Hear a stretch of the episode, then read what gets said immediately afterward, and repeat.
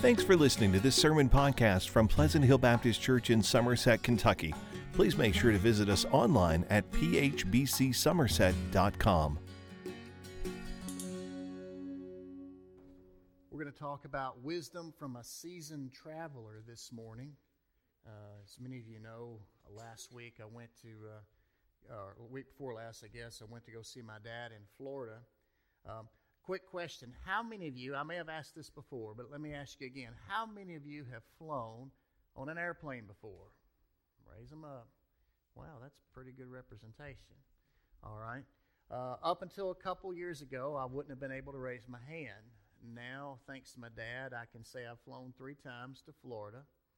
I still have to get my mind in a certain place to get on that plane, if you know what I'm talking about. Uh, but it's not as bad as it was the first time.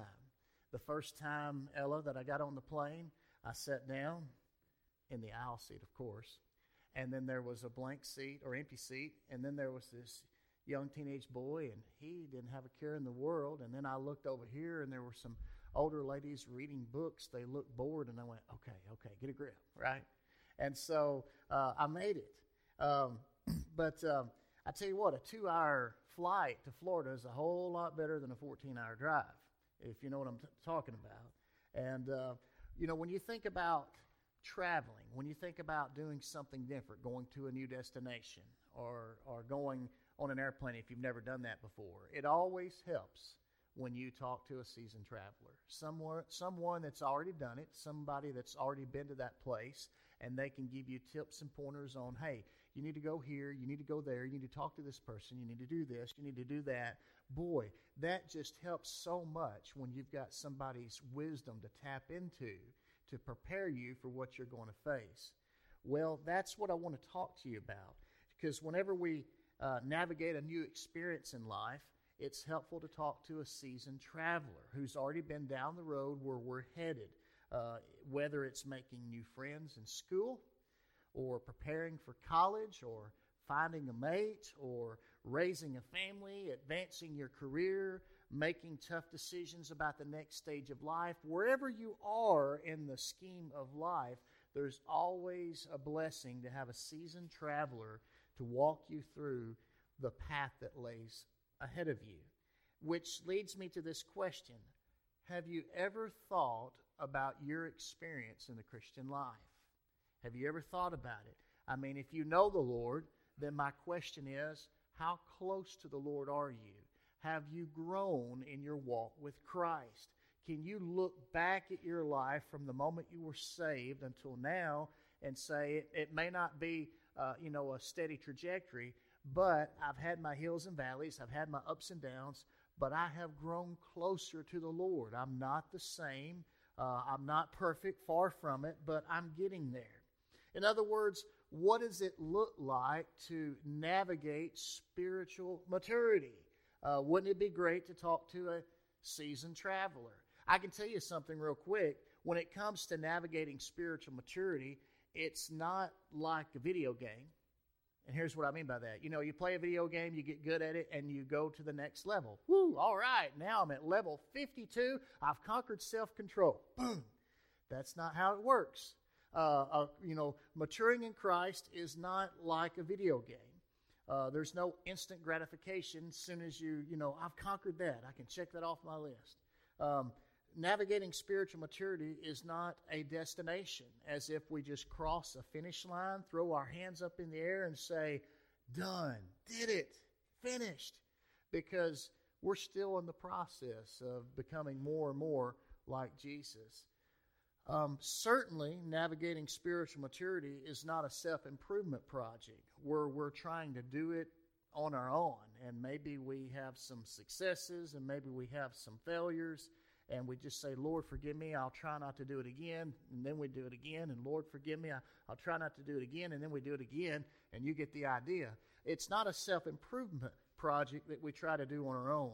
So, what is spiritual maturity? I guess you could bottom line it like this Spiritual maturity is a process where we become more like Jesus in what we think, say, and do. I mean, that's what spiritual maturity is. It's becoming more like Jesus in what we think, what we say, and what we do. And that's going to be something that we have to trust God and be, depend on Him, the power of the Holy Spirit, and, and, the, and the Word of God that speaks to us when we read it, and become more like Jesus a little bit more each and every day. So, my question for you is this Are you striving to become mature in Christ? Are you striving to become mature in Christ? Because if you're not, you should be. I'll never forget years ago when the first church I ever pastored, Brother Vernon Turner. He was the founding pastor of the church. He was still a member of the church. Uh, he died of uh, leukemia. But Brother Vernon had a saying. He said, You're as close to God as you want to be. Now, think about that. He said, You're as close to God as you want to be. When I first heard that statement, it sort of was a little unnerving, a little unsettling, but then I realized I guess the reason why it is is because it's true. You're as close to God as you want to be. And if you want to dispute that, and some some some person came up to Brother Vernon and said, I don't know if I agree with that. He said, Well, read James 4 8 in the New Testament. James 4 8, draw near to God, and he'll draw near to you. That's right. And so you're as close to God as you want to be. If you want to be closer, he'll he'll meet you halfway. You draw near to him and he'll draw near to you. And so if you're not as close to God as you should be, I will say you're as close to God as you want to be. And so I hope that stirs you like it stirred me the first time I heard that years ago.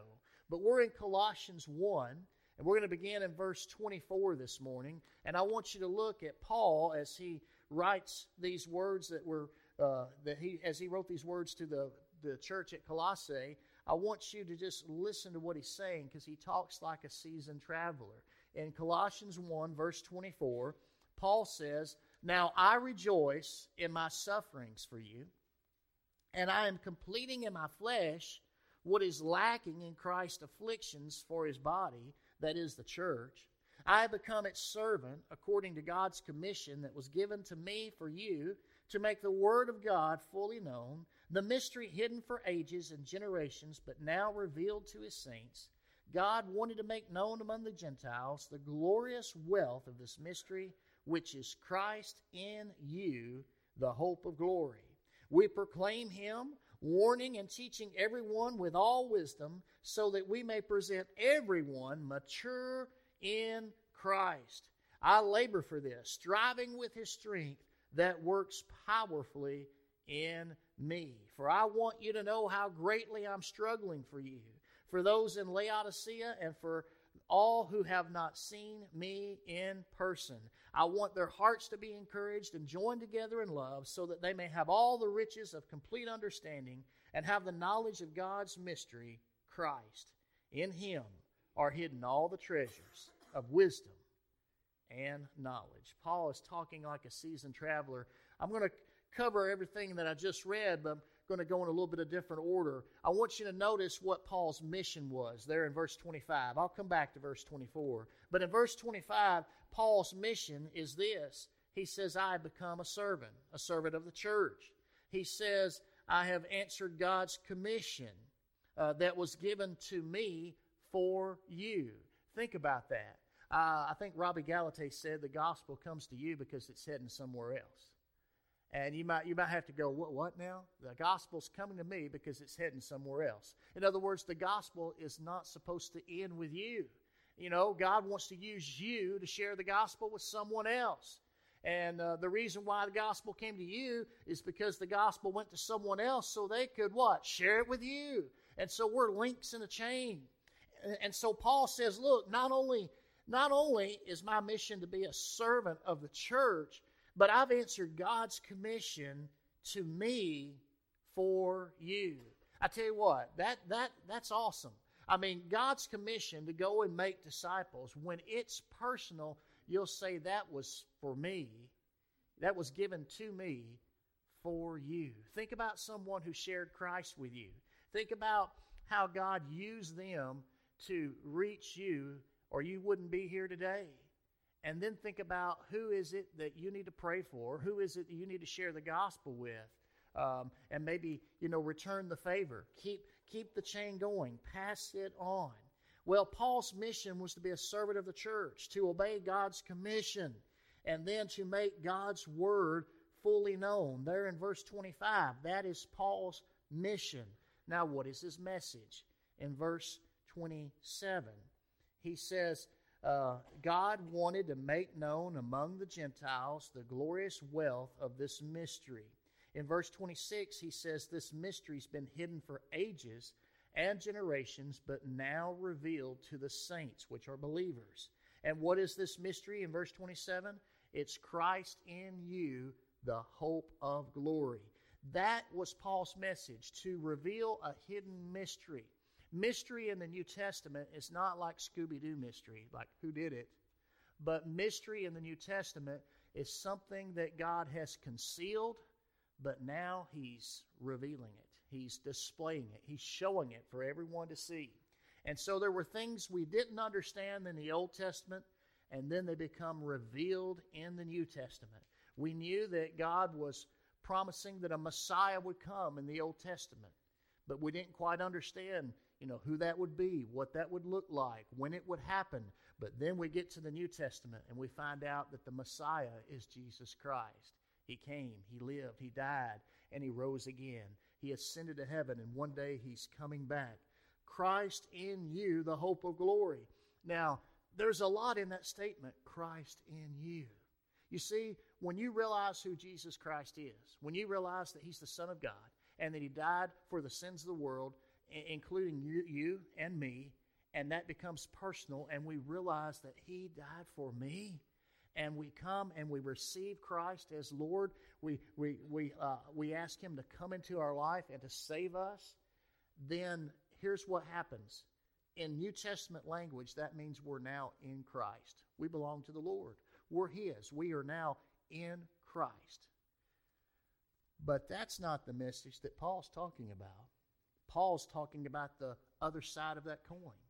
Yes, if you're a, if you're a Christian, you're in Christ, but the other part is also true. If you're a Christian, Christ is in you. How do I know that I'm saved? Because Christ lives in me. Think about that. Christ lives in me.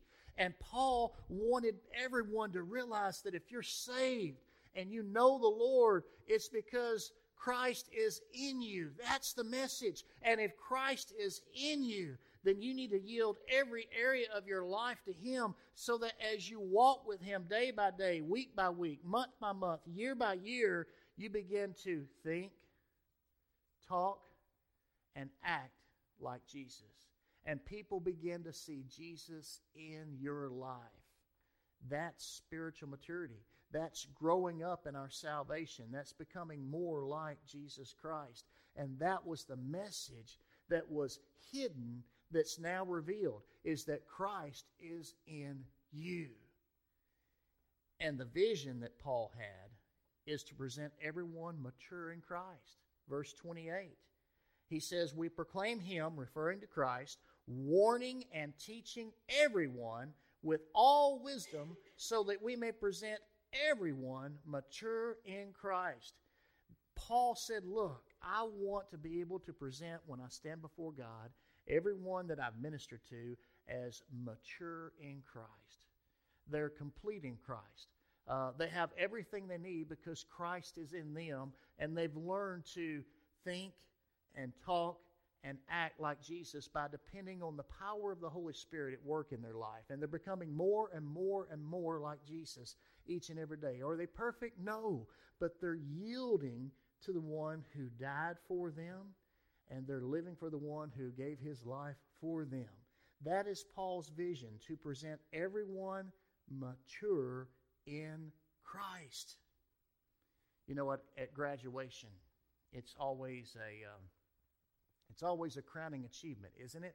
Uh, at graduation, when you see these students that have worked so hard, whether it's to get a diploma or to get a degree, they've worked so hard and they've, they've, they've passed all the requirements, and now their big day comes that they put on, you know, the cap and gown, and they get to walk down that aisle and they get to hear their name called. I know a good friend of mine, he, uh, he struggled a little bit in college, and he had this one professor he really looked up to. Uh, his dad uh, had died when he was young, and he didn't have a father figure in his life. And the uh, professor was sort of like a father figure to him. And, and one day, when graduation came, he looked out to the crowd. He saw his professor. He gave him the wink and the nod, and he says that was just like a high five. You know, to have that that moment of recognition and and affirmation. Um, Paul says, "Look, I want to be able to present you someday before God as mature in Christ. You, you trusted God. You walked with Him. You became more like Jesus. You passed the test. You depended on the Lord. He worked in your life, and you're mature in Christ. Uh, that is an incredible vision if you think about it. And Paul says, look, to get there, you've got to warn everybody and you've got to teach everybody with wisdom. We're constantly, it's like going down the road. You don't just get in a car, put your hands on the wheel, and keep them frozen like this, and you never and not looking around. Oh no! Think about all the adjustments that go on at a subconscious level. You get into a car, you got your hands on the wheel, you're constantly doing this. Why? Because you've got to keep the the wheels between the lines and you're constantly, you know, looking at what's in front of you. You're checking the mirror to the side and the back. You've got to be aware of what's going on around you. Somebody's in my blind spot. I've got to let them pass. All these things are going on at a subconscious level. You're continually making all kinds of a judgment, uh, uh, decisions, judgments, and adjustments in real time. Well, guess what? When it comes to growing in, in the Lord, when it comes to spiritual maturity, You've got to be aware of what God's saying to you. You've got to constantly make adjustments. You've got to listen to Him. When He warns you, you've got to pay attention to the warning. When He's teaching you, you've got to be willing to learn the lesson. You've got to continually depend on feedback from the Lord to stay close to Him and to walk in His will and His ways. Well, that was Paul. His mission was to be a servant, to share God's word to pass the gospel on. His message, Christ is in you. His vision, to present everyone mature in Christ. But what was his experience? Well, that's where we go back to verse 24. Paul's experience is very revealing. He talks about suffering, he talks about striving, he talks about struggling. Look, if you will, in verse 24. He says, Now I rejoice in my sufferings for you and I am completing in my flesh what is lacking in Christ's afflictions for his body, that is the church. And the first time I ever read that, I went, What is that? And then I read it again, and I still didn't know what it meant. What in the world is he talking about? Well, here's the thing. First of all, let me just say that Christ has done everything that's necessary for us to be saved. He's purchased our salvation. He willingly gave his life. He gave his life as a sacrifice. He shed his blood. He gave his body for us. And when he said it's finished, guess what? It's finished. There's nothing else necessary for you and I to be saved. So, what is Paul saying? That he's suffering, and somehow he's completing in his flesh what is lacking in Christ's afflictions for his body.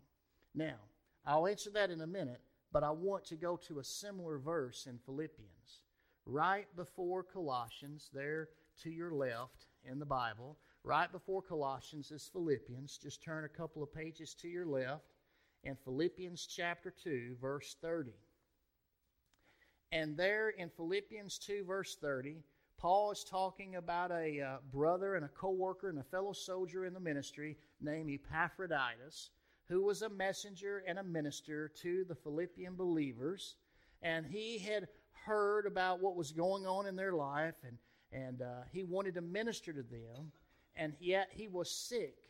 And yet he, he went to be the go between, the messenger between Paul and the church at Philippi, even though his health was bad and he was sick. And the Bible says he almost died, but God spared him and he lived. And so he says this. He says, Welcome him in the Lord with great joy. Hold people like him in honor because, verse 30, he came close to death for the work of Christ. Watch this risking his life to make up what was lacking in your ministry to me. Same words, same concept that's going on in Colossians 1:24. What does it mean? Christ has suffered everything that's necessary for our salvation. That's not the issue. But for some reason, God uses suffering sometimes as a strategy to share the gospel because the cross is so far removed 2,000 years ago that people need to see a Jesus with skin. And you know what? If you love Jesus, then you're going to love people too. And if you love people, then you're willing to share the gospel with them, even if you're misunderstood, even if you're criticized, even if you're rejected. If you really want to share the gospel with them, you're going to be willing to go through a little bit of suffering in order for the message to get through. Jesus said, Whoever wants to save his life will lose it, but whoever loses his life because of me and the gospel will save it. Uh, I love what J. Oswald Sanders said. J. Oswald Sanders once told the story of, of a native Indian in the, in the country of India who had come to know Christ and he felt called to be a missionary to his own people. And he would walk barefoot from village to village just to preach the gospel in his native land. His hardships were many. After a long day of many miles and much discouragement, he came to a certain village and he tried to share the gospel with them, but they rejected him and they drove him out of town. He went to the edge of the village, discouraged and dejected, and he laid down under a tree and he fell asleep due to exhaustion. While he was asleep, the, the certain ones from the village were spying on him. They saw where he was and they wanted to get a closer look. So they began to look at him. They went back and reported, and the next thing you know, all of these people from this village are gathered around this sleeping missionary. When he wakes up, the people are hovering over him, and the whole town was gathered around to hear him speak. And the head man of the village explained that they came to look him over while he was sleeping.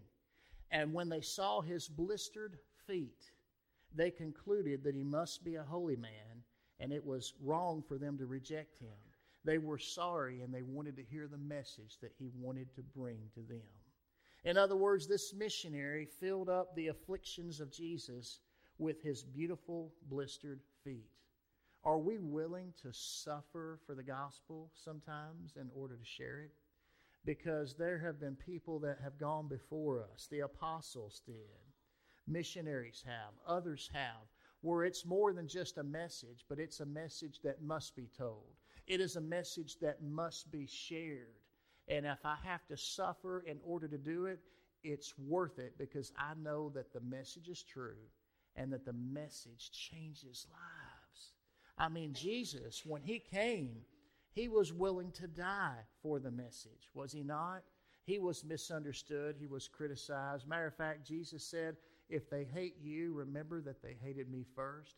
Persecution is something that we encounter. We're promised. Paul told Timothy, he says, anybody that wants to live a godly life will be persecuted. Not might, not could be, but will be. We that's kind of foreign to our thinking here in America, but I think it's time that we wake up and realize that the one that bore a cross has told us to bear our own cross, deny ourselves, die to ourselves, take up our cross, and follow Him.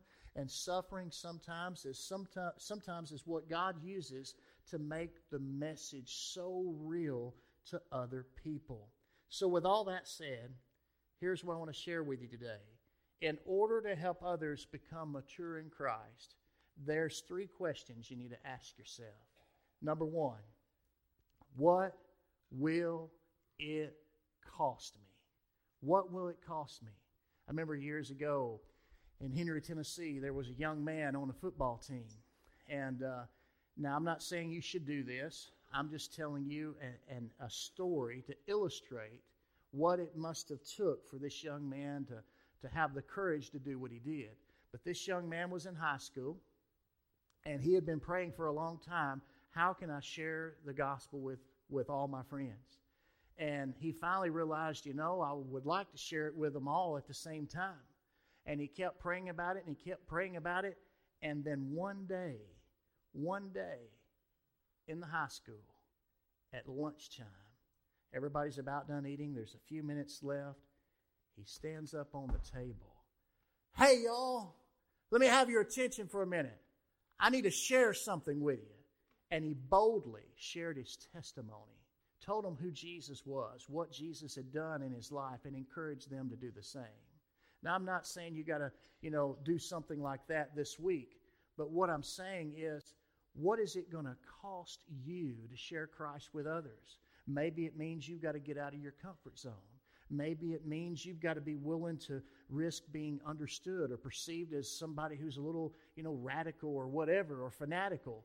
But what will it cost you? Paul says uh, he rejoiced in his sufferings because he knew he had been commissioned to share the gospel with others. And even if he was misunderstood, so be it. I'm still going to share the gospel of Christ. Look, if you will, there in uh, chapter 2. He says, For I want you to know how greatly I am struggling for you. Not only did Paul suffer for the gospel's sake, but he struggled. He, he struggled. I mean, wherever he went, uh, he was persecuted. Sometimes he was put in chains for preaching Christ, and yet he continued to do what God called him to do. It was a struggle because there was opposition, there was resistance, but he continued to be faithful to being a servant and to answering the commission to him for you. He never lost sight of that. It was personal to him.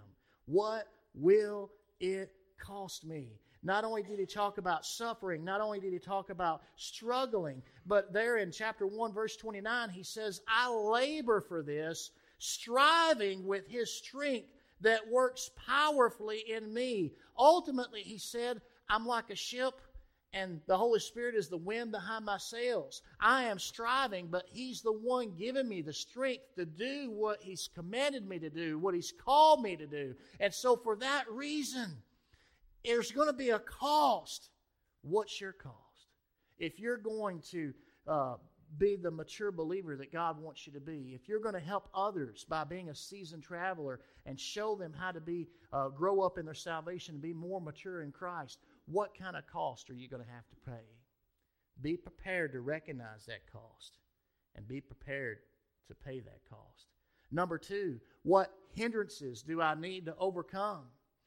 Going back to verse 28, Paul said, We proclaim Christ, warning and teaching everyone with all wisdom so that we may present everyone mature in Christ. Part of what he had to do was he had to warn other people. You know, I don't particularly like warnings, but boy, am I grateful for them, aren't you? I mean, aren't you grateful for a warning? You get to driving a little bit too fast, you get pulled over, and they said, okay, this is your warning. Next time we're going to write you for a ticket. I bet you're grateful for that, right? But we, we need warnings in our life. We need those moments when somebody will care enough to tell us the truth and they will warn us hey, you don't need to go down that road. It doesn't end well, it's a dead end. There's a trap down there. Watch out for this, watch out for that. There are hindrances that you and I need to overcome. So, if we're going to grow in our relationship with Christ, if we're going to help others grow in their relationship with Christ, recognize what are the barriers, what are the hindrances that I need to overcome. Pay attention to those warning signs from the Holy Spirit. And number three, what life lessons do I need to learn? Not only did he warn every person, but he taught every person with wisdom so they could be presented as mature in Christ. What life lessons do you need to learn? I call it going around the mountain. You know that little song, She'll be coming around the mountain when she comes.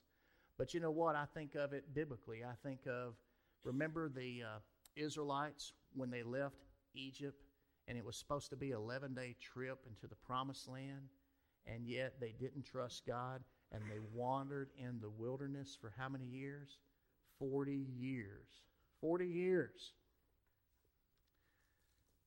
Here's what I want to say How many times do we have to go around the same mountain?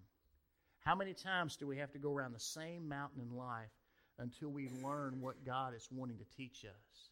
I mean, the only way we're ever going to grow up in our salvation, the only way we're ever going to mature in our walk with God and help others do the same is there's certain life lessons that we've got to teach when God is teaching us. We've got to be willing to learn. We've got to be willing to listen. We've got to be willing to obey. And quit going around the same mountain again and again, over and over. Listen to what God is trying to teach you and learn it. Even if it takes 10 times, it's better to learn after 10 tries than to never have learned at all. Think about it. And so, wherever you are in your relationship today with the Lord Jesus Christ, be, be willing to say, look, you're as close to Christ as you want to be. If you want to be closer, His Word says, draw near to me, and I'll draw near to you. But you need to ask yourself up front what's it going to cost me? What hindrances do I need to overcome? What lessons do I need to learn? And then grab the plow and don't look back. Focus on the Lord and be faithful to Him. Trust Him. He'll give you strength when you're weak. He'll give you wisdom when you don't know what to do. He'll provide for every need. His presence will always be there. His power is always available because Christ is in you. And that's what it's all about. So this morning, where are you in your relationship with Christ? Do you have Christ in your life? Is Christ in you? Paul said in 2 Corinthians 13 5 that there's a test, and it's very simple. Is Christ in you? That's the litmus test for being a Christian.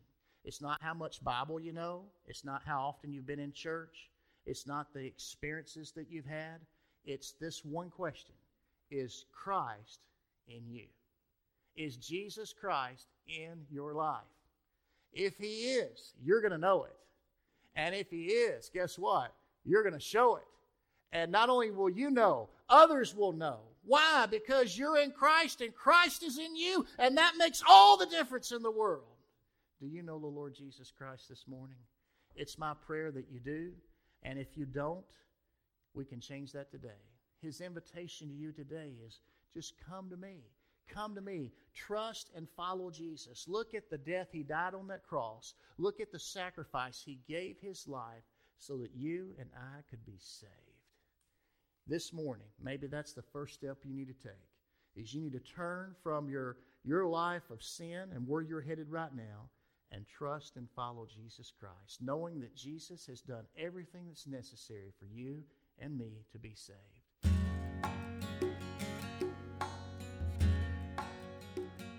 Thanks for listening to this sermon podcast from Pleasant Hill Baptist Church. To learn more about the church, find out meeting times, or learn how to contact the pastor, please visit phbcsomerset.com.